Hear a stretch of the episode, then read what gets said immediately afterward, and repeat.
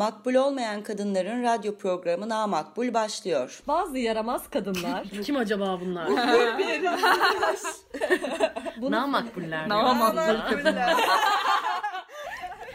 Makbul olmayan kadınların radyo programı Na Makbul'den herkese merhaba. Ben Alev. Ben Ferda. E, radyoda yaşanan teknik bir aksaklıktan dolayı bir süredir yayın yapamadık. Bu programda kaldığımız yerden devam ediyoruz. Bu 11. programımız ve biz ilk defa hayatta olan ve yayın öncesinde görüşme fırsatı bulduğumuz bir kadını konuşacağız. Bu yüzden çok heyecanlıyız. Bu programda Türkiye sol tarihinin önemli isimlerinden biri olan tıp doktoru, çevirmen, siyasetçi ve yazar Sevin Belli'yi konuşacağız. Ee, Alev'in de dediği gibi çok heyecanlıyız. E, çünkü kendisiyle e, tanıştık geçtiğimiz haftalarda. E, şimdi biz bu programı yaparken e, önce kaynak olarak e, Sevin Belli'nin bir anı kitabı var. Boşuna mı çiğnedik adlı. Belge yayınlarından 1994 yılında çıkmış.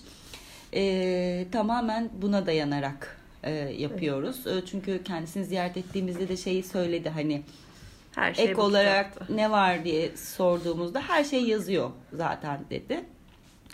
Ee, onun dışında Feryal Saygılıgil'in Kadınlar Hep Vardı e, Türkiye Solundan Kadın Portreleri Feryal Saygılıgil'in derlediği e, ilgili bölümü de Esen Özdemir yazmış Dipdot yayınlarından ona da baktık. Ee, Sevim Belli'yi araştırdığımızda e, önce dedesinin, babasının ve e, kocasının isimleri e, önümüze düşüyor. O, Daha çok onlar üzerinden anlatılıyor. E, ancak Sevim Belli bu ülkenin mücadele tarihinde önemli bir yeri olan e, bir kadın. E, kendisi de Belli soyadının zaman zaman ismin önüne geçmesinden rahatsız olmuş olacak ki şöyle diyor. E, Mihri Belli beni tanımadan önce, ben de onu tanımadan önce birer isimdik. Mihri Belli, Sevim Tarı idik. Ve Mihri Belli de Babali basınının kendisinden Sevim Tarı'nın nişanlısı olarak bahsettiğini ve Sevim Belli'nin kendisinden daha tanınan biri olduğunu söylemiş. Ama bugün durum biraz e, farklı tabii. E, anılarını yazmaya başlarken ön sözünde şöyle diyor. e, bir iz çarpıtılmamış gerçek bir kalıt bırakmadan gitmeye gönül razı olamıyor. E, başlamadan önce kısmında da anılarımda adının geçmesinden hoşlanmayacağını düşündüğüm kişileri izin alma olanağım olmadığından e, bu arada bu kitabı e, İsveç'te yazmaya başlıyor orada bitiriyor. Hiç anmadım. Ee, yaşayan yakın arkadaşlarım hakkında da övgü sözü kullanmamaya dikkat ettim diyor. Tarafsız bir yerden yazmaya Tarafsız bir yerden bakıyor. Zaten hani kitap gerçekten e, çok e, ben etkiler çok etkilendim kitabı okurken. Çünkü e, Türkiye tarihine bakıyor, dünyadaki sol tarihe bakıyor, kendi hayatını yazıyor. E, Şu, şu anda hani bizim geçmişimizde ne varsa tanıklığı olan her şeyi son Bir derece kaynak aslında. Evet son derece mesafeli bir yerden e, yazıyor. Zaten mütevazi birisi Sevim Belli bu arada. Yani ben yazdıklarından anladım. Yani tanıştığımızda da zaten Evet. öyleydi.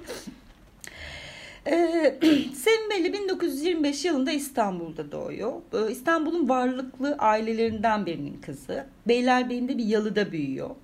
İstanbul Üniversitesi'nden e, tıp fakültesinden mezun oluyor.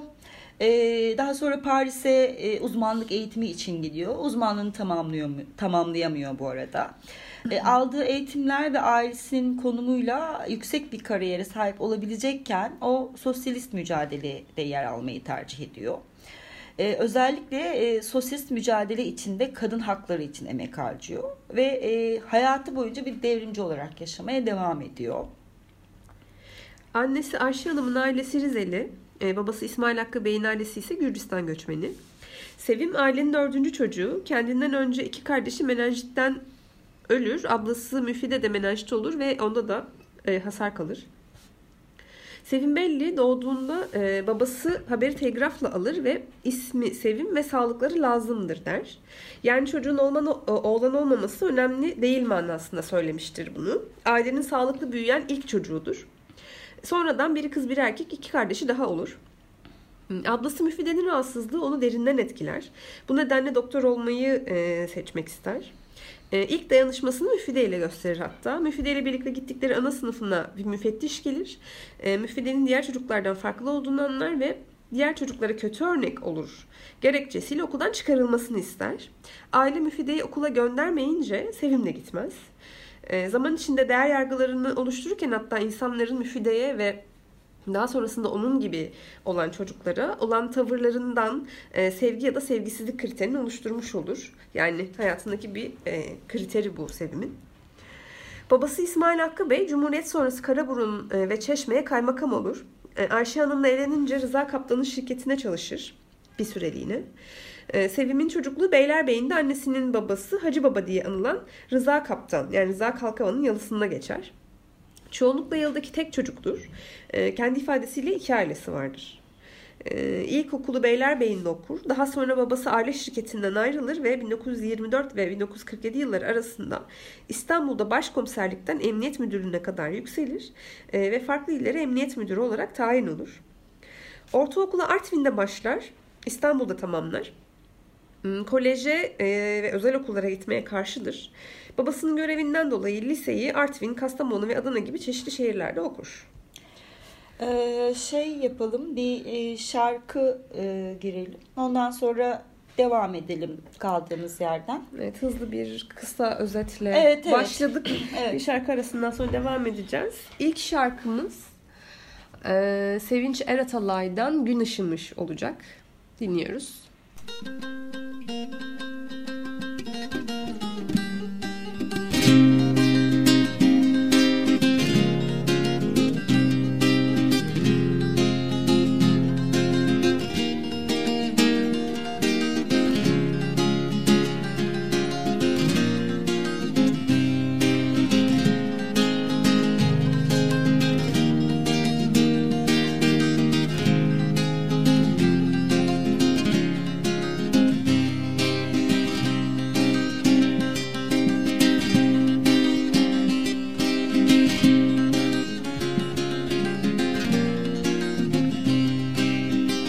Gün ışımış güller kızıl Tomurcuk açmış. Bir sefil çemberde Sarılı kaldık Hayat bizi biz güzele Candan hasretiz. Eller kelepçeye Canım vurulu kaldık Hayat bizi biz güzele Candan hasretiz. Eller kelepçeye Canım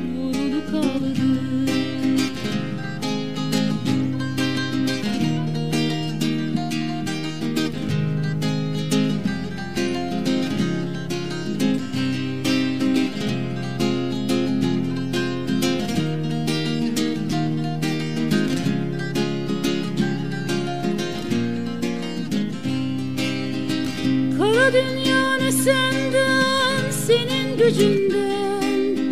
Korkmadık boyun eğmedik zındık sacından Yüreğime yer eyleyen bilmez acından.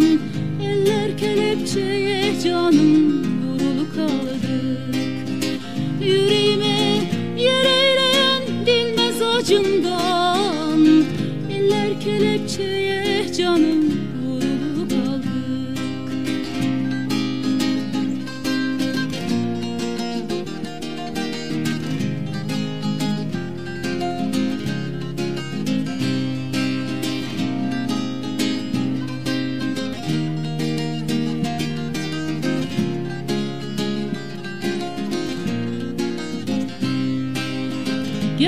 bacım gel kardeşim varsın etsinler. Bülbülü susturmak için onlar ötsünler. Bu kan denizine canım dalsın gitsinler. Eller kelepçeye canım vurulu kaldık Bu kan denizine canım dalsın gitsinler. Eller kelepçeye canım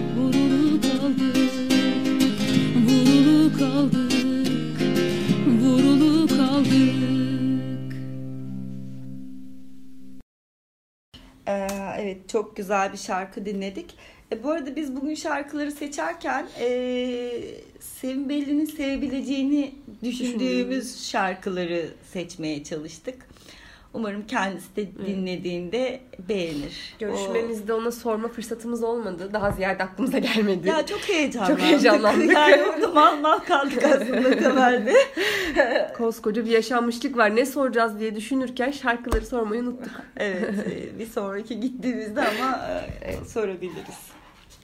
Neyse e, kaldığımız yerden devam edelim. Ee, Adana'dayken 1940 yılı işte askeri hastanede tüm ülkede olduğu gibi başka şey, şehirlerde de olduğu gibi gönüllü kur- hemşirelik kursları başlıyor. Sevim orada hasta bakıcılık kursu görüyor ve aslında doktor olmadan da hasta bakıcı oluyor bir şekilde. Liseyi Kastamonu'da bitiriyor. Ee, ilkokul, ortaokul ve lise hayatı boyunca çok yakın arkadaşı olmuyor. Ee, genel olarak mesafeli biri. Ee, Kastamonu'da Tevhid adlı bir arkadaşı oluyor. Onunla kitap kitap değiş tokuşu yaparak tanışıyorlar. Daha sonra da hayatında oluyor Tevhid'e. Ee, işitme sorunu da 17 yaşında Kastamonu'da fark ediliyor.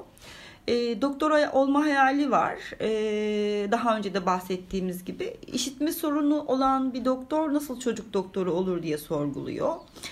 Hekimliğin işitmeyle e, çok ilgisi olmayan dalları var ama e, bu dalları seçerse kardeşi Müfide'ye ve onun gibi çocuklara ihanet ettiğini düşünüyor. E, bu sebeple birçok bir, bir, bir, kez ameliyat oluyor. 1943 yılında üniversite sınavına hazırlanırken annesi işte iftar listesindeki öğrencilerin e, sınavsız girebileceğini öğreniyor ve e, Sevim Üniversitesi'ye sınavsız, sınavsız giriyor. E, dedesi üniversiteye gitmesine karşı e, ancak anneannesi Sevim'in okumasını istiyor ve onu destekliyor. E, babası da mektup yazarak Hacı Dede'ye okuması konusunda engel olmamalarını rica ediyor. Ve dede de günahı boynunuza diyerek izin veriyor. Ee, Sevim e, İstanbul Üniversitesi Tıp Fakültesine yazılıyor. E, ancak üniversiteye sınavsız girdiğini söylemeye utanıyor. Çünkü e, toplum içinde doğuştan tuzu kuru ayrıcalıklar grubu içinde yer alıyor olmakla e, başkalarının hakkını yediği inancını taşıyor. Vicdan azabına benzer bir boşluk duygusu, e, bir bakıma elinde olmadan aldığı fazlayı e, en iyi biçimde geri ödeme bilinci yaratmış onda. E, peki nasıl diye soruyor ve e, bireysel yardımseverlikte her zaman yardım edileni alçaltıcı, alçaltıcı bir öge görmüşümdür. Ne hakla? Sen kim oluyorsun diye düşünmüşümdür. Çözüm bireysel değildir, e, sistem sorunudur, düzen sonudur diye düşünüyor. Kişiliğinin ve bilincinin yön alışında Saide Hanım'ın katkısından bahsediyor. Saide Hanım gerçekten önemli bir karakter Sevim için. Kendisinden 20 yaş büyük e, Saide Hanım'la 1938'den 1983'e kadar yani Saide Hanım'ın ölümüne kadar dost oluyor. Ölümünden sonra bile hayatında önemli yer tuttuğunu belirtiyor. Saide Hanım annesinin bir akrabası ve o dönem için entelektüel bir kadın. Onunla her konuda konuşabildiğini belirtiyor. Şiirden, edebiyattan konuşuyorlar ve Nazım Hikmet'in adını ilk Saide Hanım'dan duyuyor Sevim belli. Ee, Saide Hanım ilkokuldan sonra o dönemin geleneklerince okula gönderilmemiş ama kendi çabasıyla kendini her anlamda geliştirmiş bir kadın. Ee, Sevim Belli'nin deyimiyle hanım kadının tuzağına hiç düşmemiş bir kadın. Kendi kişisel çevresini zorlamadan, bu çerçeve içinde bağımsız ve başkalarının ne dediğini aldırmadan ve kendini kabul ettirerek yaşamış biri. Ee, akım anlamında kullanılmasını e, doğru bulmasa da feminist diye tanımlıyor Saide Hanım'ı. Hmm. Hatta Saide Hanım'ın bir tespitinden bahsediyor. Diyor ki hmm, sevilmeyen, anlaşılmayan, üstelik sabah akşam beddua edilen bir adamla boğaz topluluğuna birlikte olmakla yani icazetli orospu olmakla icazetsiz orospu olmak arasında fark yok. O dönem için çok radikal evet, bir tespit. Evet kesinlikle öyle. Okul hayatına dönecek olursak e, Sevim tıp fakültesinde okurken Kastamonu'dan lise arkadaşı Tevhide de edebiyat fakültesine başlar. Onunla dostlukları pekişir ve onun aracılığıyla ilerici gençlik birliği üyeleriyle tanışır. Üniversitenin ilk yıllarında pek kimseyle arkadaşlık kurmaz. Hatta ilk arkadaşları okulun kambur üstü kesimidir.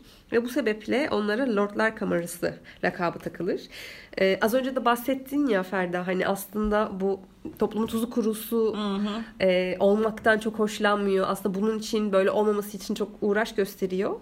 Bu da ona ciddi bir eleştiri gibi geliyor aslında. Yani Lordlar Kamerası olarak düşünülüyor diğer e, üniversiteli hı hı. gençlik tarafından ve bundan çok rahatsız oluyor. Bunu bir eleştiri olarak kabul ediyor. Ya şeyde bile bölüyorum pardon. Bu soyadı kanun döneminde işte de- dedenin soyadı e, Kalkavanzade e, Kalkavan olarak alıyor. Babası Tarı gibi hani düz bir soy isim alıyor. Onda bile hani soyluluk emaresi Evet. olmayan bir e, soy isim Sevim Belli'yi sevindiriyor. Öyle ikna alıyor. Evet. Evet. Bu konuda çok hassas aslında. Ee, Sevim Belli 1946 yılına kadar herhangi bir derneğe üye olmuyor. 1946'da sol eğilimli gençler İstanbul Yüksek Tahsil Gençlik Derneği'ni kuruyorlar ve Hür Gençlik adlı bir dergi çıkarıyorlar. Sevim de buna üye oluyor. Ee, işte 1940 16 Aralık 1946'da okuldan alınarak ilk gözaltısını yaşıyor. O zaman e, Sirkeci Sansaryan Han'daki Emniyet Müdürlüğü'ne götürülüyor. Oraya gittiğinde işte büyük tutuklamaların ve Türkiye'nin kurulan ilk sosyalist partilerin yöneticilerinin, sendikacıların, taraftarlarının da alındığını öğreniyor. E, o sırada artık kardeşleriyle birlikte Aksaray'da yaşamakta. Annesiyle babası da Yenişehir'deler. E, sorgulanıyor. Ee, ve o akşam arabayla eve bırakılıyor. Ee, sorguda emniyet müdürü olan babasına haber vermekle tehdit ediliyor. Ee, daha önceden adını duyduğu ama hiç görmediği Sabahattin Ali ile orada karşılaşıyor. İşte emniyet müdürü bunları e, karşılaştırıyorlar. hani birbirlerini tanıyıp tanımadıkları mahiyetinde. Ee, Sabahattin Ali tanışmadıklarını ifade ediyor. E, işte gözaltıların çok sıklaştığı bir dönem. Partiler kapatılıyor, sorumluları tutuklanıyor vesaire. E, tabii Sevim'i sonra tekrar e, işte eve bırakıyorlar. Sonra sabaha karşı tekrar alıyorlar. En son gene bırakıyorlar eve. Ertesi gün okula döndüğünde gözaltından dolayı yalnızlaşıyor. Yani bir anlamda okulda fişleniyor. E, kendisi bir illegal faaliyet içinde olmasa da legal bir dernek olan Öğrenci Derneği'ne zarar vermemek adına üyelikten ayrılıyor. Zaten o süreçle ilgili bahsederken de hani oraya kendini çok da ait hissetmediğini ve dernekçiliğin kendini çok açmadığını da söylüyor. E, gözaltı sonrasında okuldan bir arkadaşı e, vasıtasıyla Necil Togay ile tanışıyor. E, bu tanışma aslında işte TKP ile tanışması aslında. Türkiye Komünist Partisi ile. E, ya okulda bir münazara anısı var aslında. Bu münazara kısmını e, özetlemekten ziyade oradan ok- okusak iyi olur. Evet. Alev. Çok aslında saçma ama Ee, çok önemli. Evet, orası gerçekten önemli çünkü hani Sayfa 179'da geçen bir tartışma. Tamam, ha, açıyorum orayı. Bak şimdi. Komedi deyince yıllardır hiç düşünmediğim bir olayı anımsadım. Evet, bir münazara komedisinden söz etmek istiyorum. Aslında bu da bir trajik komedi. Bizim sınıf tıp okumaya başladığında Ankara'da tıp fakültesi yoktu. Tüm tabipleri İstanbul Üniversitesi yetiştirirdi. 1946-47 yılında olacak Ankara'da tıp fakültesinin açılması ile Ankara çevresinden ve başka Anadolu kentlerinden gelen öğrenciler Ankara'ya nakledilmişti. Biz son sınıfa geldiğimizde Ankara Tıbbi Tıbbı çiçeği burnunda bir fakülteydi. İstanbul Tıp Fakültesini münazaraya davet etmişler Ankaralılar. O zamanlar fakülteler arasında incir çekirdeğini doldurmaz konular üzerine münazara, münazara düzenlenirdi. Antik yöntem. Konunun saçmalığı hiç de önemli sayılmazdı. Önemli olan savunmayı üstlendiğin tezi allayıp pullayarak dinleyicilere yutturmandı. Ne söylediğine değil, nasıl söylediğine bakılırdı. Bizim fakülte Ankara'nın önerisini kabul etmiş. Kadınların ev dışında yani işte çalışmalarında yani iş ve meslek sahibi olmalarından yana konuşmak üzere hanım öğrencilerden 4 kişilik bir ekip oluşturmaya karar ver- verilmiş. Bana önerdiler. Ben de daha önce e, dara gelip çağırdıklarında konuşmuştum bir iki kez. Kitle genellikle o kadar cahil ve bilinçsizdi ki benim ne de olsa tartışma konusunu belli bir perspek- perspektifle ele alışım ve ağzımın laf yapıyor olması bana belli bir ün sağlamıştı. Ben hiç de hevesli değildim. Bana gelen e, yabancı yayınları götürdüğüm arkadaşa danıştım. Çok partili düzene geçiyorduk. CHP'nin layık tutumuna karşı tutucu e, ve gerici akımların oradan bur- e, buradan baş vermeye, etki alanına çıkmaya çalıştıkları dönemde kadınları eve hapsetmeyi savunacaklardı. Gitmem ve doğru tezi o zamanda e, ve koşullarda savunmam kararlaştırıldı. Neyse e, devam ediyor. Bizim kızların konuşmaları konuya, zamanı ve koşullara göre fena sayılmazdı. Elbette ki yalnız benim konuşmamda biraz ekonomik ve toplumsal içerik vardı. Bir ekip arkadaşı e, ufak tefek yapısıyla durup durup belime sarılıyordu sevincinden. Kazanacağımızdan emindik, kazanabilirdik de. Ankaralı beyler utanılası ve saldırgan bir savunma yaptılar. Seviyesiz. Erkek egemen toplumun bütün beylik argümanlarını sağlıksız bir seks anlayışında ihmal etmemek üzere sıraladılar. Konuşma düzeyi tekniği bakımından bizim kızlardan çok kötüydüler. Cıvıktılar kısacası. Ve inanır mısınız kazandılar da. Jüriden sadece Halide Edip adı var anımsıyorum. Bize oy veren tek jüri üyesiydi. O zamanın e, en azından 10 milyon kadın nüfusunun zaten boğaz tokluğuna ya da çok az bir ücretle ve çok yerde erkeklerden e, daha çok çalışmakta olduğu gerçeğini hiçe sayarak 3-5 burjuva ve esnaf ailesi kadınını eve kapatmayı hedef alan bir görüş egemen olabilir, olabildi jürinin üniversitelerinin oylarıyla. Kadın olarak aydın olmayı ise hiç izin yoktu. Bir iki gün sonra Halide Edip Hanım'ın bir makalesi yayınlandı. Zamanın gazetelerin birinde. Kadın haklarına bu açık saldırıya, e, sakat yönelişin tehlikesine işaret ediyordu.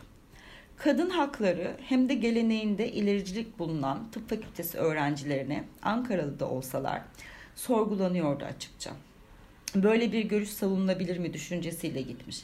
Demek taraftar bulabilir, hatta kazanabilir gibi acı bir esefle dönmüştük. İşte bizim gözü kapalı gençliğimiz. Önceden alınmış bir karara göre münazara düzenlenmişti. Hala bu maskaralığa alet edilmiş olmayı kendime yediremiyorum. Bir üniversite tartışması bu ya. Evet. Çok korkunç yani. Hmm, evet. Ha, o, sonra e, işte fakülte yılları boyunca armudun sapı, üzümün çöpü tutumuyla kimseyle e, özel, biz bunu duygusal bir paranteze aldık, arkadaşlık kurmuyor. E, toplumun ve çevrenin kendine yakıştırdığı kadınlık rolünü benimsemiyor. E, sadece kadın görünmek sinirine dokunuyor. Erkekçe davranmaya da özenmiyor. Kadın erkek çelişkisini kadınlığı reddederek aşmayı denemiyor Sevim belli. Kadın olmakla övünür. E, hatta kendini pek çok erkekten üstün görür. Ferda bu ikili ilişkilere geçmeden bir şarkı arası verelim mi? Olur olur bir şarkı arası verelim. Ee, bizim de çok sevdiğimiz bir sanatçıdan dinleyelim. İlkay Kaya'dan Beyazıt Meydanı'nı çalıyoruz. Tamam. Ellerinde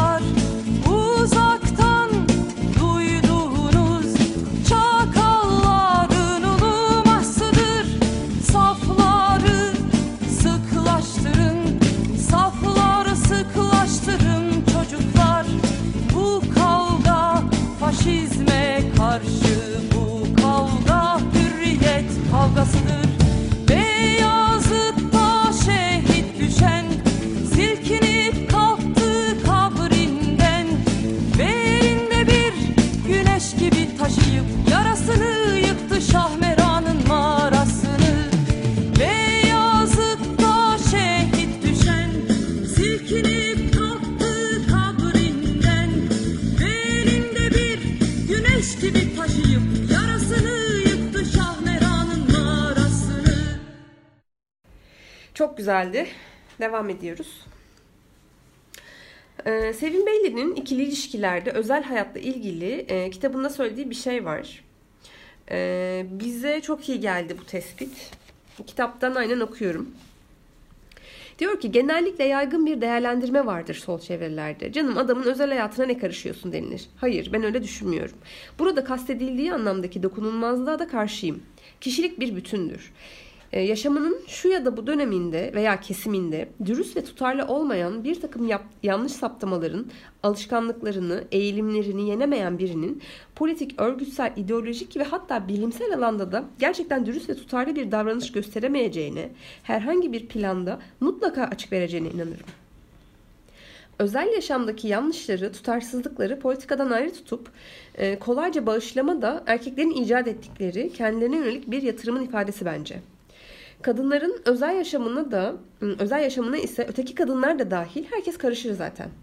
İnsanız, yalnız yaşamıyoruz. Hiç kimsenin tek başına bir özel yaşamı olamaz. Mutlaka özel bir çevresi ve bu çevre içindeki ilişkileri vardır.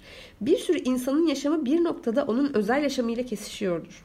Her şey birbirine bağlıdır. Herkesin herhangi bir davranışı bir yerinden bir yakınını ilgilendirir ve etkiler.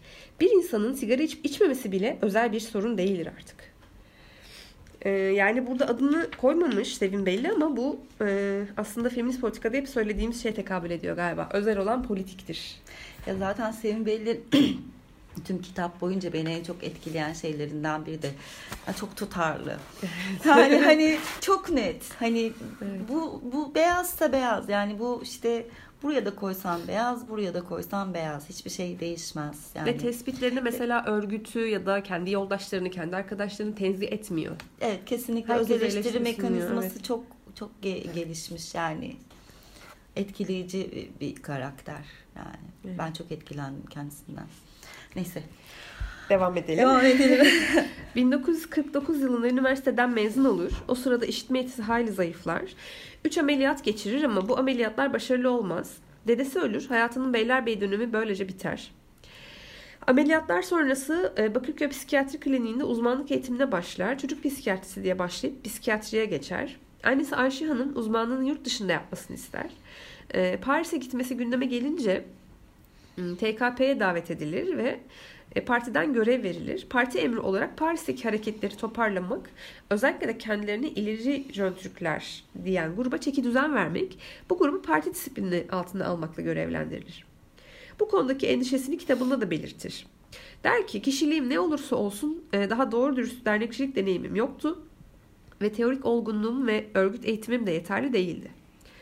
13 Mayıs 1950'de Paris üzerinden ilk olarak Amerika New York'a kulak ameliyatı olmaya gider. Öncekilere nazaran daha başarılı bir ameliyattır. Ee, Daha sonrasında Paris'e döner ve İstanbul Üniversitesi asistanı olarak e, St. Anne Psikiyatri Kliniğinde ve Sorbonne'da psikoloji derslerine devam eder. Bir yandan da parti faaliyetleri yürütür. Ee, Barış Yolu adında e, ki ismini Sevim Tarı, Sevim Belli önermiş. Birkaç sayfalık dergi çıkarırlar.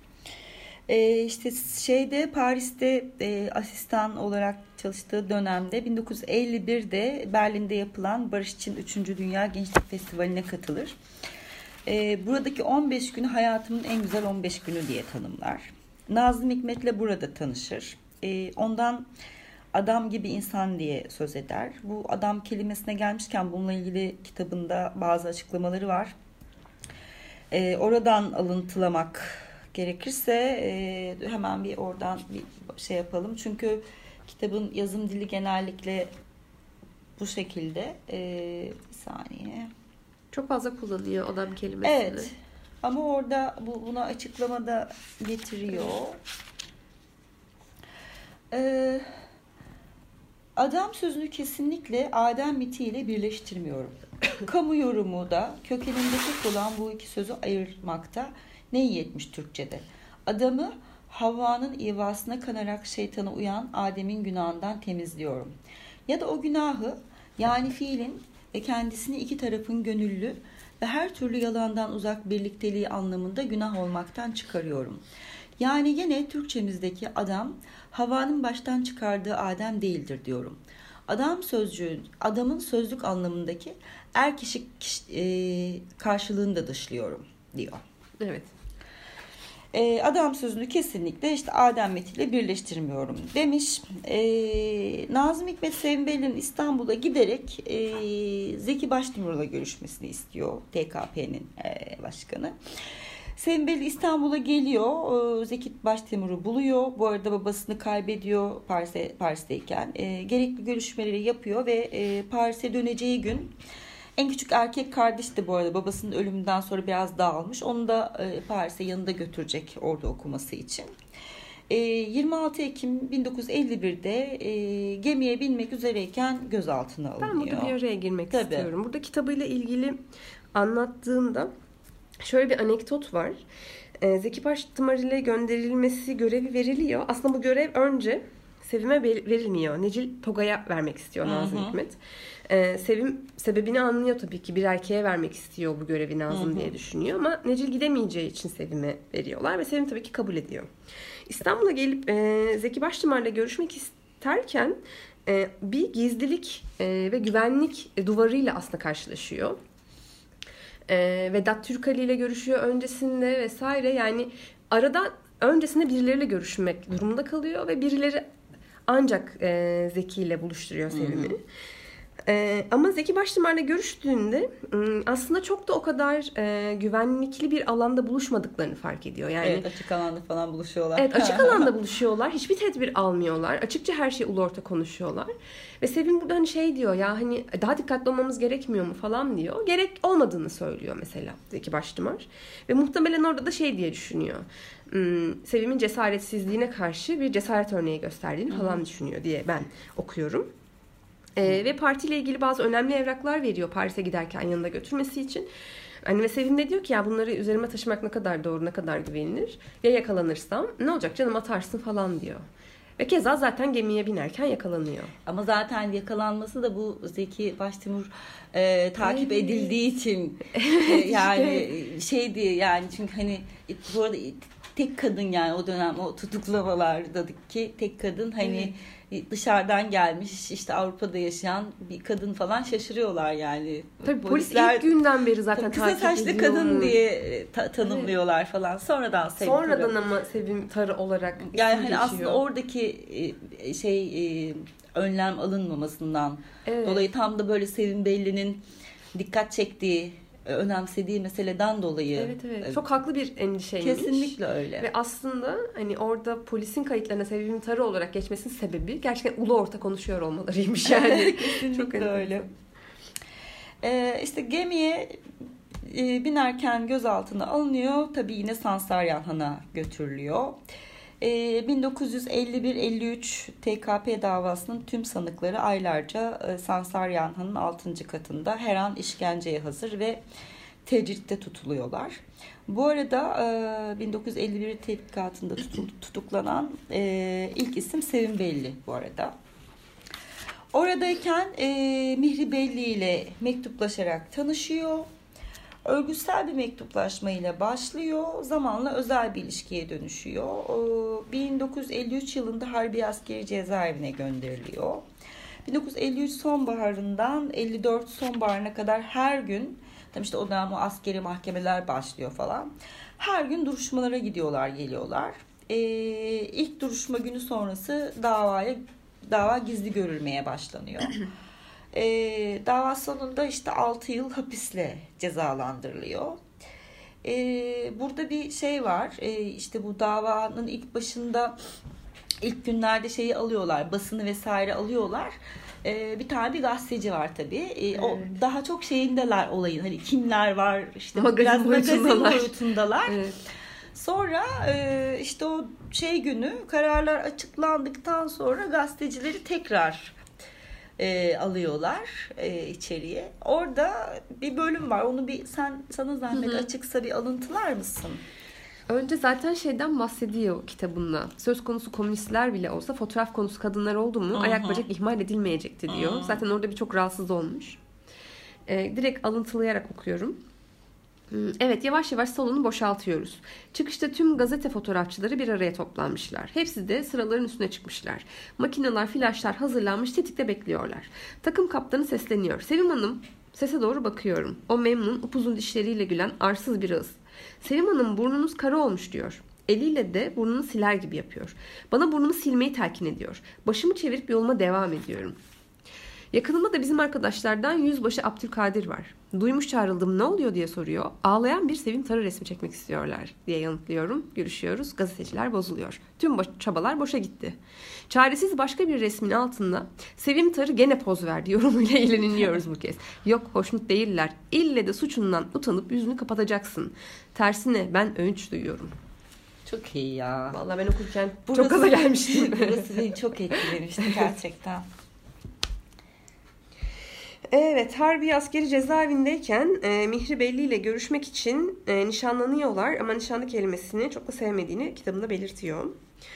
E, o sırada mm, In Darkness Hungry adlı kitabı okuyor ve kitabı çok seviyor. Hem İngilizcesini geliştirmek hem de kitabı diğer insanlar okusun diye e, çeviriyor. E, böylece ilk çevirmenliğine başlamış oluyor. Bu çeviri daha sonra 1966'da Bilim ve Sosyalizm yayınları tarafından Dün Köleydik Bugün Halkız adıyla basılıyor. E, Harbiye'de resim de yapmayı baş- başlıyor. Hatta bu resim yapmasıyla ilgili bir alıntısı da var. E, Erkekler Koğuşu'nda e, resim yapılıyormuş. E, Sevim kendisi de e, resme başlamak istediğini söylemiş. Diyor ki Erkekler koğuşunda resimle uğraşan birçok arkadaşımız vardı. Bazıları iddialıydılar. Ayrıca hemen herkes resimle ilgiliydi. Ee, çevirmenlik bitince ben de biraz boya ve fırça istedim arkadaşlardan. Mihri e, bir cezandan bir kopya yapmış yağlı boya. Ee, o resimle uğraşmamış biri için bayağı iyi portrecidir diyor. Hakkını veriyor. Erkekler bana en uyuz fırçaları ve kurumaya yüz tutmuş boyaları yolladılar. Bu da hevesini alsın bakalım diyerek. Mahcup ettim onları. Doktor Şefik Hüsnü benimkini beğenmiş. Enver Gökçe de kadınlar bir şey yaptı mı başka oluyor demiş. Şeyi ama biz resim ya kendi yaptığı resimlerini de gördük ya. Evet evinde de vardı. Zaten bu kitabın ikinci e, baskısında ki e, kapak resmi kendisinin Ona ait, evet. olan. Cezası onaylanınca Ankara Kapalı Cezaevine gönderilir. Orada siyasi koğuş olmadığından adli suçta tutuklu kadınlarla kalır. Oradan tahliye olduğunda Mihri Belli'nin annesi karşılar Sevim Tarı'yı. Sonrasında İstanbul'a gider. İstanbul Ya Üniversitesi... araya gireceğim. Oradaki şeyler de bu ya adli mahkum dediğimiz ka- Hmm. kadınlarla kalıyor. Orada da çok muazzam hikayeler var. Orada böyle tek tek kadınları anlatıyor aklında kaldığı kadarıyla. Çok iyi yani hani siyasi tutuklu kavramının ne olduğunu anlatmaya çalışıyor falan. Pardon. E, İstanbul Üniversitesi'nde kendini Paris'e öneren İhsan Şükrü ile görüşmeye gidiyor.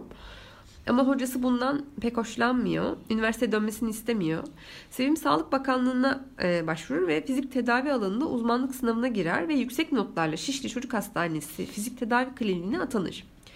Aradan aylar geçer ama yazısı gelmez. Daha sonra 6 ay ve daha uzun süre ceza alanların tabip odası ve bakanlık kararı ile doktorluk yapamayacağına dair karar öğrenir. Doktorluk yapması yasaklanmıştır. Sevim pek çok yerle görüşür ve onun görüşmeleri sonucunda yasadaki 6 ay 5 yıl ve daha fazla hapis cezası alan olarak meclis tarafından değiştirilir. Ancak Sevim tabii ki e, bu yasa değişikliğinden yararlanamaz ve hmm, kamu hizmeti veremez sağlık alanında. İşte onun o görüşmeleri sonucunda koskoca meclis toplanıyor. Evet. Onun için. Ee, 1957 Şubat ayında Miribelli Sultanahmet cezaevindeyken görüşlerde soyadı engeli nedeniyle evlenirler. Sembelli e, evliliği annelik için istediğini söylüyor. Evliliği kabul etmemin birinci nedeni çocuklarımı üzmeyecek bir şekilde anne olmaktır. Çocuklarıma baba olarak seçtiğim adam en namuslu, en şerefli, en devrimci ve en akıllı ve kültürlerinden biriydi. Önemli olan da buydu der. Aynı yıl yazın e, Mihribeli de tahliye olur. Tahliye olunca gözetim süreci nedeniyle Afyon'a gönderilir. Birlikte giderler. İkisi de işsizdir e, ve iş bulma koşulları yoktur. E, Sevim'in imza sürgünü İstanbul'a olunca Mihribeli de nakil ister. Birlikte İstanbul'a dönerler ve çevir bürosu açarlar. E, 59'da il- ilk oğulları Hayrettin doğuyor. E, her gün tabii bebekle karakola imza vermeye gidiyor Sevim belli. E, bu soyadı meselesi diye not almışız. Bunu herhalde burada belirttik mi? Başta- Kitaptan alıntı var. Baştan söylemiş miydik onu?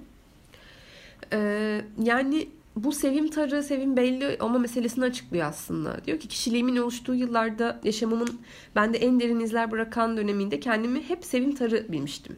Evlendikten sonra belli olmak çok ters geliyordu bana. Bir hali tartışmasını yaptık bu konunun Mihri ile. O bunu kişisel bir sorun yapıyordu. Belli adım taşımaktan şeref duymuyor saymışım. Lafa bakar mısın?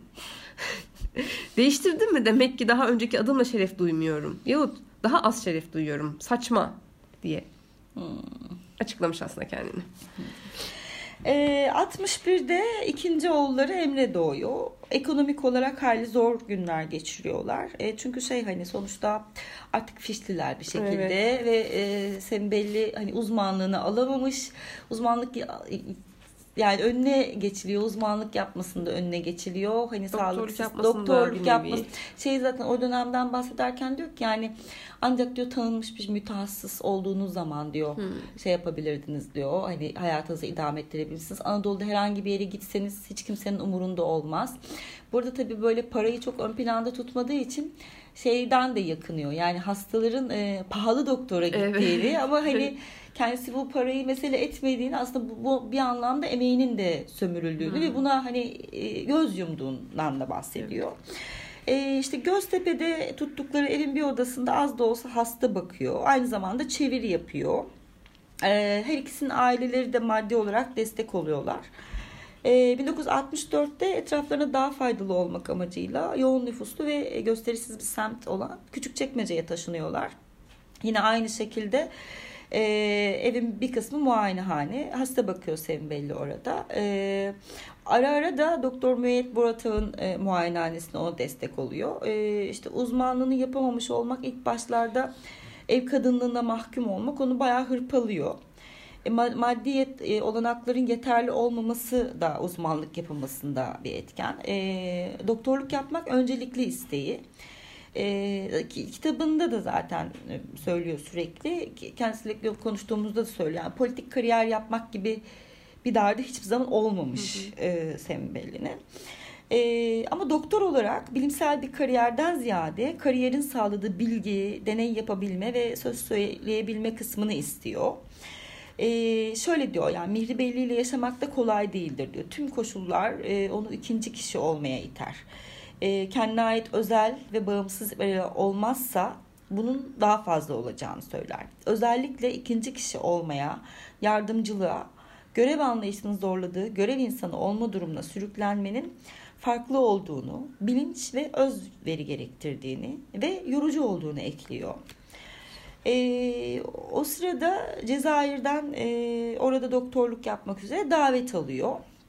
1964 yılında çocukları da alarak gidiyor. E, Miri Beyli sonradan gidecek onların yanına ama e, Miri Beyli yurt dışı yasağı koyuyorlar ve gidemiyor.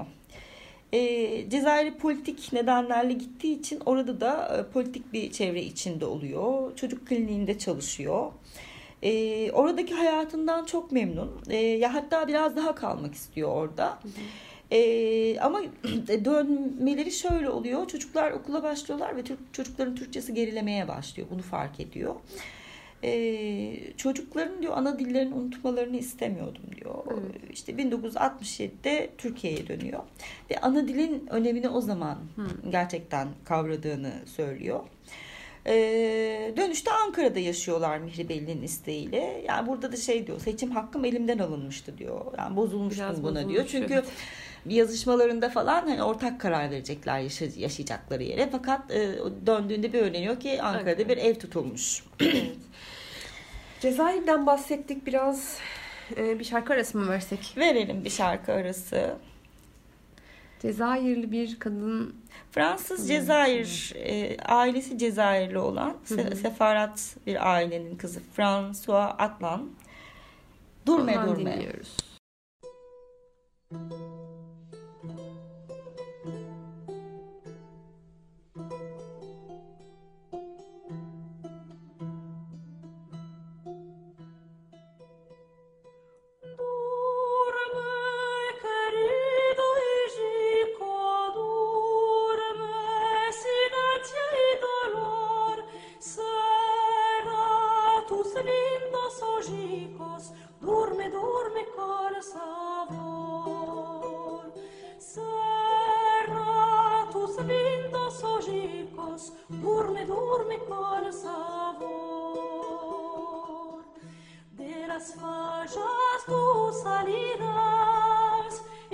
scuola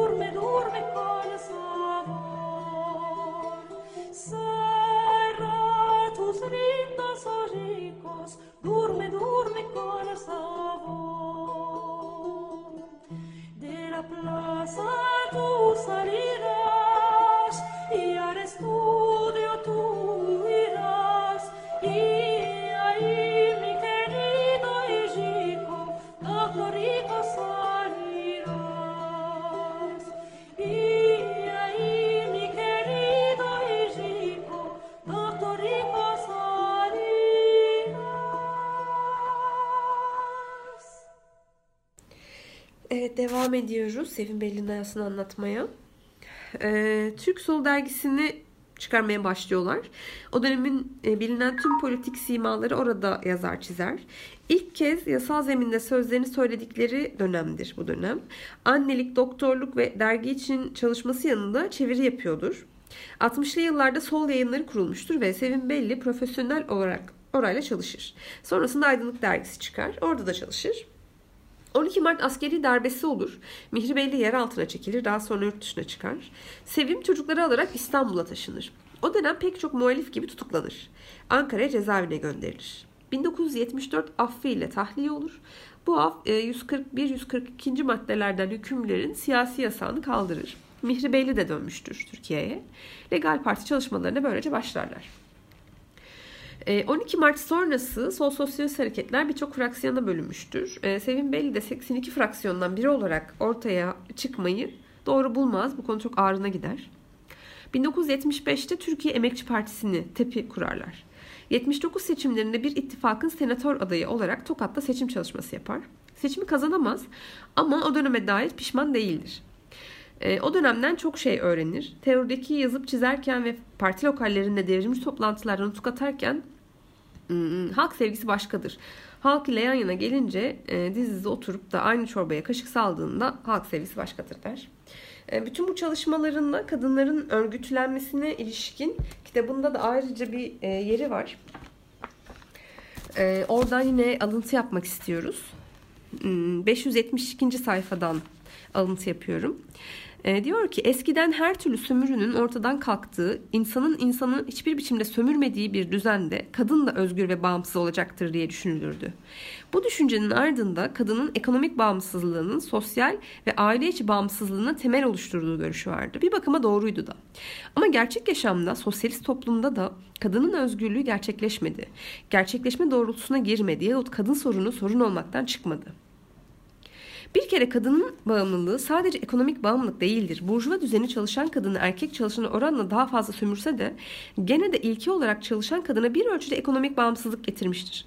Ancak en gelişmiş kadın haklarının en geniş biçimde uygulandığı ülkelerde bile eşit işe eşit ücret ilkesi hayata geçirilmemiştir henüz. Bu bakımdan bile kadın erkek eşitliği çözümü geleceğe bakan bir konudur. Beri yandan binlerce yıllık bir ataerkil yapılanma geleneğinin toplumsal yaşama biçim veren kuralları hala insanlar arası ilişkileri özellikle kadın erkek ve aile ilişkilerini belirlemekte. Kadınlar toplumsal yaşamın tüm alanlarında toplumsal veya bireysel karar verme, düzenleme, belirleme mekanizmalarının dışında ya da içinde olsa bile ikinci planda ve alt düzeyde tutuluyorlar. Tabi genel durumu anlatıyoruz. Ayrıksın durumları tartışmıyoruz diyor. Ee, tabii Sevim Belli Şey de var. e, o dönem bir e, kadınların ayrı örgütlenmesi üzerine de e, bir grup kadın bir araya geliyor. Hatta içlerinde Şirin Tekeli vesaire. hmm, onu da alıntılayalım. Evet evet bak şurada bak şuradan olması lazım. Hmm, şöyle de bir alıntı var. Ancak 1975 sonrası dönemde bir ara bir de kadınlar olarak toparlanmayı denedik. TİSİP'in yahut doğrudan Ahmet Kaçmaz'ın davetçisi olarak bir toplantıya katılmıştım.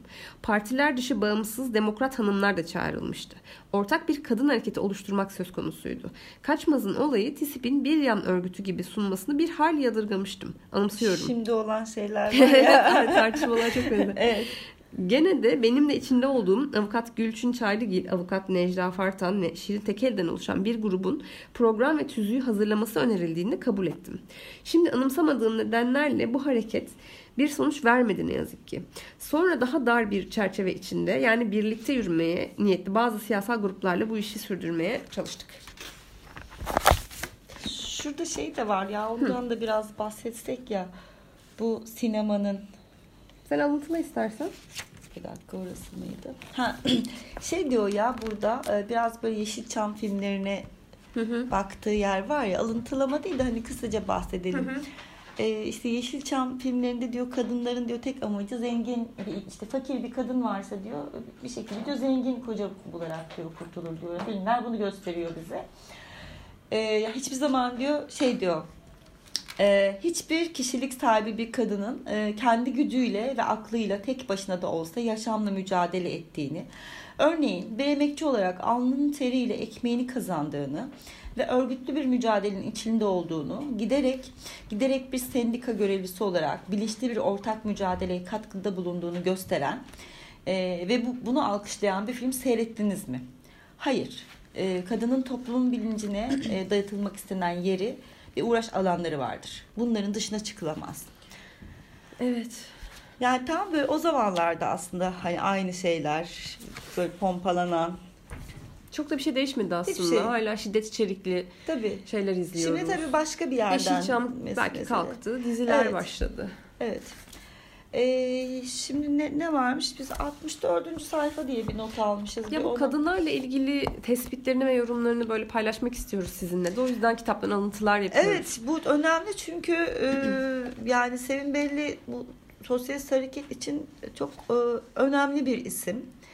E, ama bununla beraber kadınların tarihi içinde çok önemli bir figür. Yani e, bu, bu düşündükleri onun e, işte yıllar önce gerçekten aslında radikal bir yerde duruyor. Ve Bu anlamda çok ayrışıyor. O yüzden de biz bunları özellikle alıntılıyoruz. Burada 66. sayfada e, şöyle bir yer var. Kız çocuğu erginlik çağına geldiğinde bebekliğinden beri süregelen eğitiminin baskısı altında seksüel uyanışını önlemeye çalışmak zorunda sayacaktır kendini. Kadın olmak, kadınca hissetmek ile günah ve ayıp çemberi arasındaki yani doğa buyruğu ile din buyruğu arasındaki çelişkiyi aşması güç olacaktır. Çaresiz günah sevecektir. Ya da günah denen to- toptan inkar edilecektir. Cinsel isteği kendine yasaklayacaktır. Hazzı inkar edecektir. Sanıyorum Müslüman ülkeler kadınların oldukça yaygın bir durumdur. Sonuç bir sürü hastalıklı, problemli kadın ve özellikle erkek. Kadına dayatılan bu pasiflik, ürkeklik ve suçluluk bir anlamda tutuculuk tüm kişiliğine yansıyacaktır. Ve işte bu yüzden gerçekten ikinci sınıf inisiyatifsiz bir yaratık olacaktır. Ondan sonra varsın hayrını görsün toplum. Evet, beri yandan gene tas tamam aynı toplum kadından iyi bir eş, iyi bir anne olmasını isteyecektir. Bu kez günah eylem e, dar bir sınır içinde günah olmaktan çıkacak. Görev giderek sevap sayılacaktır. Kadın bütün iyilik ve sevaba erkeği dolayısıyla ulaşacaktır. İyi olmayı kendi iyiliği ile değil, eşinin her türlü isteği, isteğini karşılamakla eş anlamlı algılayacaktır. Kendisine dayatılan budur. Evet. Ee, nerede kaldık? Ee, işte 1975'ler, 79, 12 Mart dönemi, 79'lar tabii. Ee, işte o sırada bu şeyi kuruyorlar. Ee, Türkiye Emekçi Partisi, Türkiye Emekçi Partisi'ni kuruyorlar. Anayasa Mahkemesi parti programında yer alan Türkiye'nin ana dili Türkçe olmayan halklarına kendi ana dillerinde eğitim kültür, eğitim ve kültürlerini geliştirme hakkının tanınmasını önermekte. Ee, TİP'in bölücülük yaptığına karar vererek partiyi kapatıyor. Ee, zaten 12 Eylül sonrasında da dava sıkı yönetime havale ediliyor. Ee, yeni bir parti kurmak düşünülse de e, yani parti herhangi bir e, yasayı, eylemi ya da beyanıyla çiğnemiyor aslında. Direkt programıyla anayasaya uymadığından e, kapatılıyor. E, o nedenle de hani tekrar bir yeni parti şeyine girmiyorlar. E, 12 Eylül darbesi oluyor. Darbe günü evde bulunmadıkları için tutuklanmıyorlar. E, aksi halde partinin e, merkez kurulu ve e, genel kurulu üyesi olarak e, 15 yılda yargılanacak Sevim Belli'de. E, tüm muhalifler o dönem tutuklanıyor, örgütler kapatılıyor. E, sol yayınları da tabii ki kapatılıyor. İlhan Erdost'un dövülerek öldürdüğünü zaten biliyoruz sol yayınlarının sahiplerinden. Ee, işte o dönem maddi sorunları hayli fazla oluyor. İşte birkaç dispanserde çalışıyor Sevim Belli. Ee, ya hayatta boyunca şey var mesela Sevim Belli'nin yani işte çocukken de e, bir yabancı işte e, Fransız kolejine gitmek istemiyor, Alman Hmm. kolejine gitmek istemiyor E, ya da mesela Fransa'ya uzmanlık için gitmek istemiyor. Hani ne yaparsam yapayım ben Türkiye'de, Türkiye'de, yapayım. evet. Gerçekten Türkiye'yi çok seviyor. Tam bir vatansever aslında ve hani onun o vatanseverlik kavramını hani kitabı okuyunca çok daha iyi, iyi- iyi anlıyoruz. Yani hani o gerçekten Cumhuriyet dönemini vesaire de görmüş. Yani o e, Türkiye'nin hani bir anlamda bağımsızlığını gördüğü için Hı hı. oraya kıymet verme noktası çok farklı. Hani emperyalizm kavramına gerçekten başka bir yerden bakıyor. E, o yüzden çok yurt dışına gitmek istemiyor. Ee, yine 12 Mart döneminde de gitmek istemiyor. Ama bu süreçte Mihri Belli de çıkmasını öneriyor. 81 yılında bir tane pasaport buluyor. Ee, fakat e, durumu çok istemediği için pasaportun süresi geçiyor. O da çok oralı olmuyor. Ee, çevresindeki insanlar e, o dönemin genel eğilimi e, tutuklanmayı pek onaylamıyor insanlar. Yani mücadele etmeyi bir şekilde yakalanmamayı, dışarıya gitmeyi ve mücadeleyi orada sürdürmeyi e, genelde benimsiyorlar. E, Sevim Belli ya asıl şey yüzünden karar veriyor. İşte Miri Belli gitmiş de Sevim Belli kalmış. Bu onu götürmemiş anlamına geliyor. Elinden tutup götürülecek çocuktu sanki. Gene kadın millet, milletine saygısızlık. Ya da Mihri Belli madem ki sen gitmiyorsun ya da gidemiyorsun ben de kalayım bari diyecekti diyor mesela kitabında. Ee, bir de böyle Mihri Belli hakkında işte Mihri Belli o sırada yurt dışına gidiyor. Kulağına bir şeyler geliyor. Yani işte Mihri Belli'nin çok fazla dolaştığı bir yerde sabit kalmadığı falan filan. Ee, yani Mihri Belli'nin orada yalnız kalmasını istemiyor. Ee, bu nedenle de e, şey e, ikinci bir pasaport buluyor. 1982 yılında yurt dışına çıkıyor.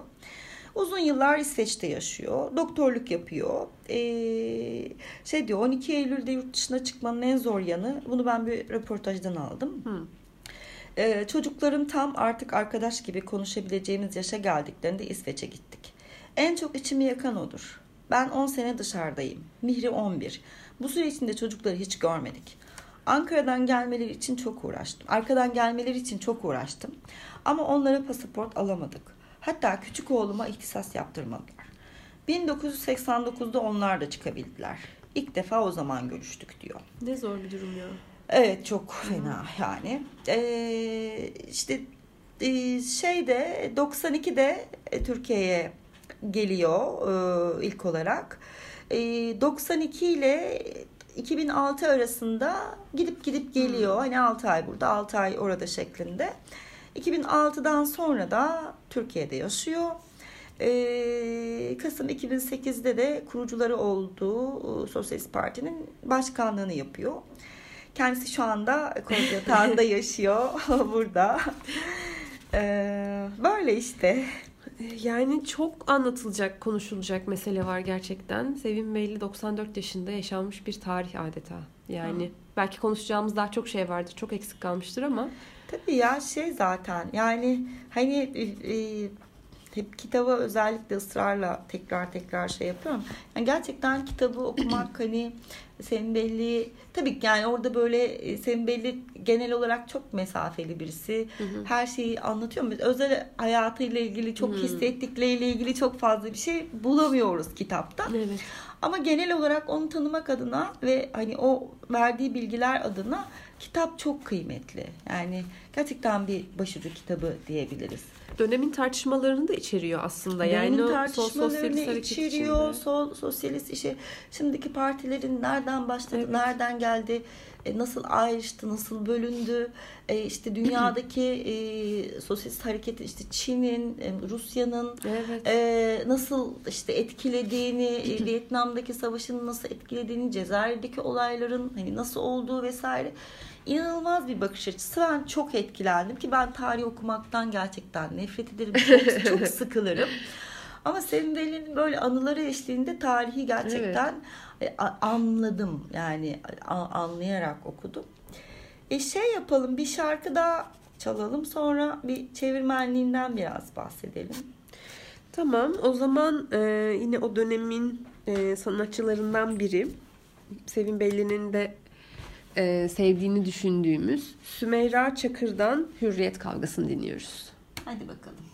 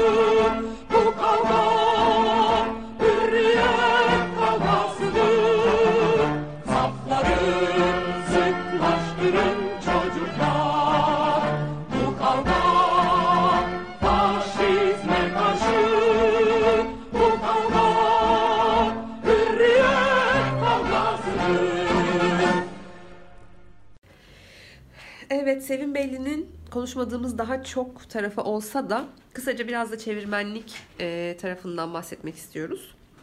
Aslında e, e, sol sosyalist külliyat içinde bildiğimiz, e, önemli saydığımız kitapların birçoğunun çevirmeni Sevim Belli. Belki birçoğumuzun kitaplığında yer alan kitaplar bunlar.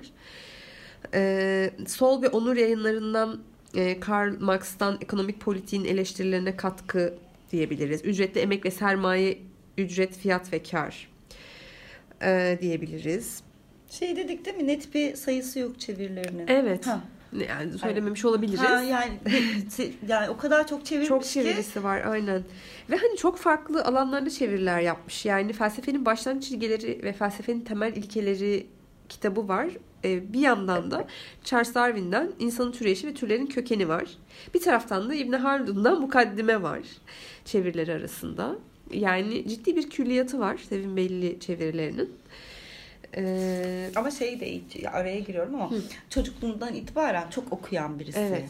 Ya inanılmaz okuyor. Hani işte o Tü- Türk işte Cumhuriyet dönemi öncesi sonrası işte Osmanlıcadan yeni Türkçe'ye çevrilen kitaplar falan. Hani çok çok okuyan birisi. bir de Fransızcasını da biraz kendi çabalarıyla geliştirmiş aslında. Öyle söylüyor. Tabii evet. emek vermiş.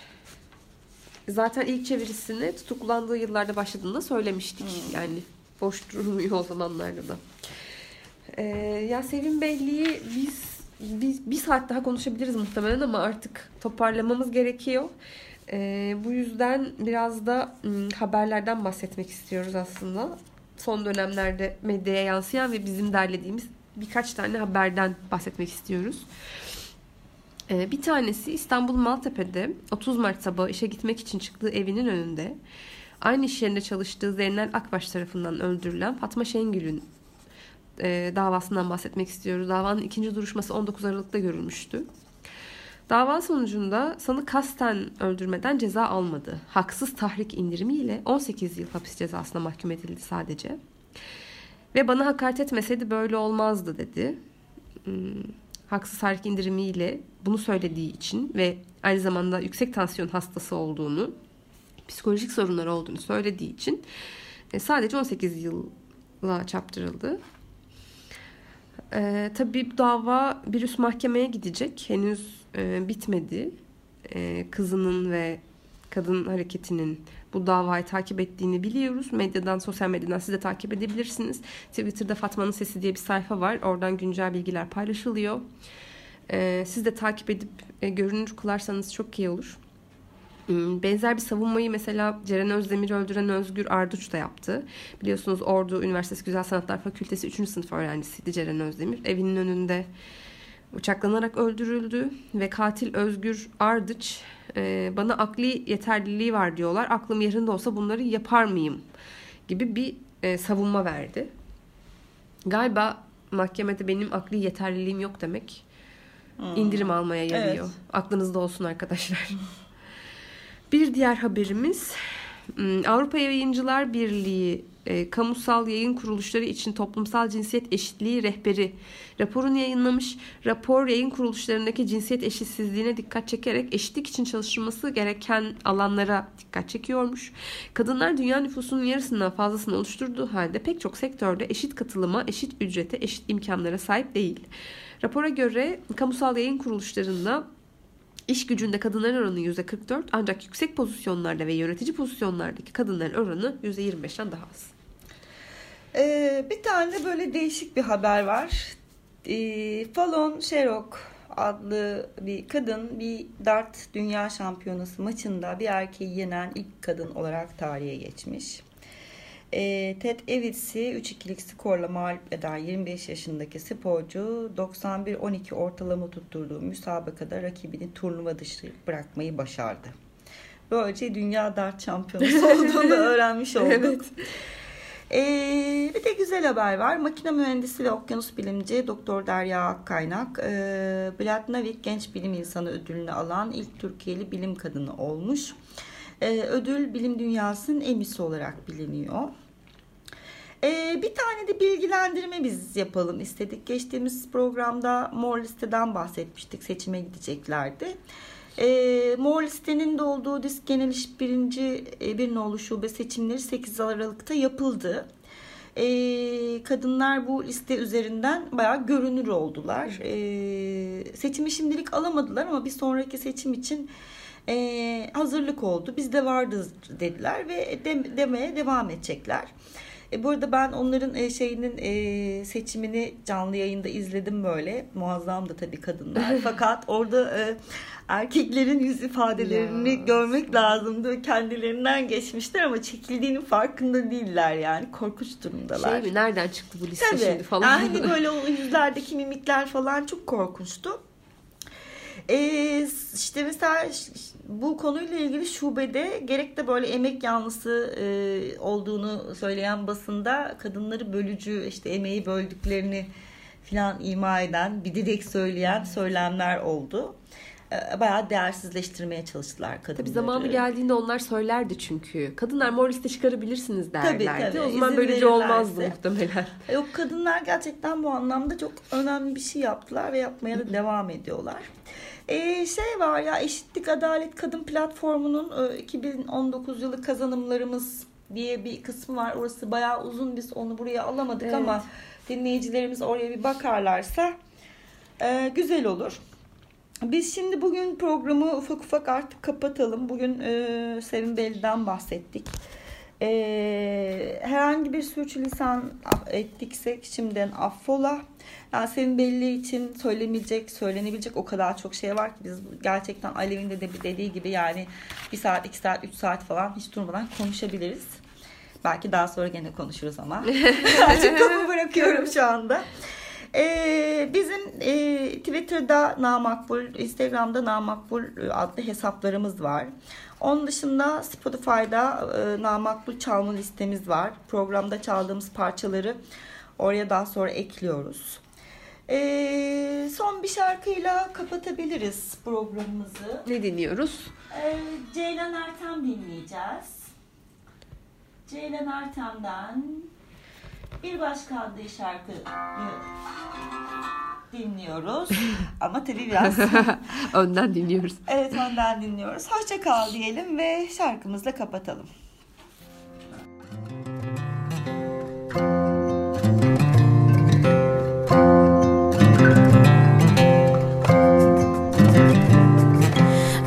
Gittim gittim hep gittim. Yollarda eridim bittim. Ama sen beni anlamamıştın.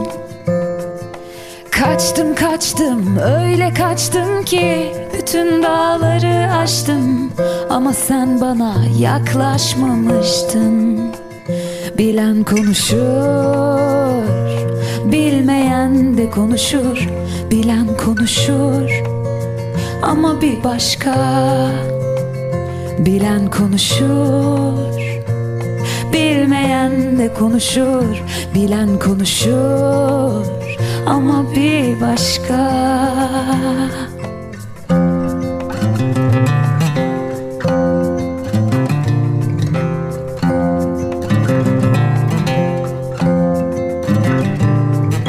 Koştum koştum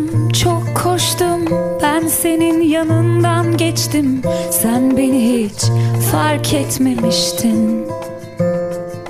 Hoştun hoştun çok hoştun. Ama bir doluydun bir boştun. Ben buna hiç alışmamıştım. Seven dokunur Sevmeyen de dokunur. Seven dokunur ama bir başka. Seven dokunur Sevmeyen de dokunur Seven dokunur. Ama bir başka.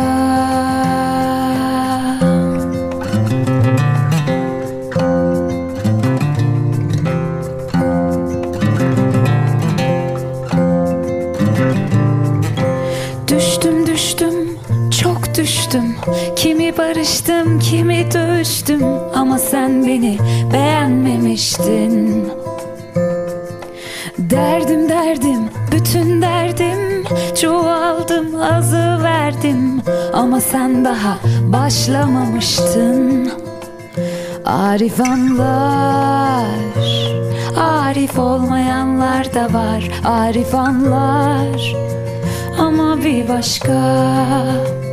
Arif anlar Arif olmayanlar da var. Arif anlar Ama başka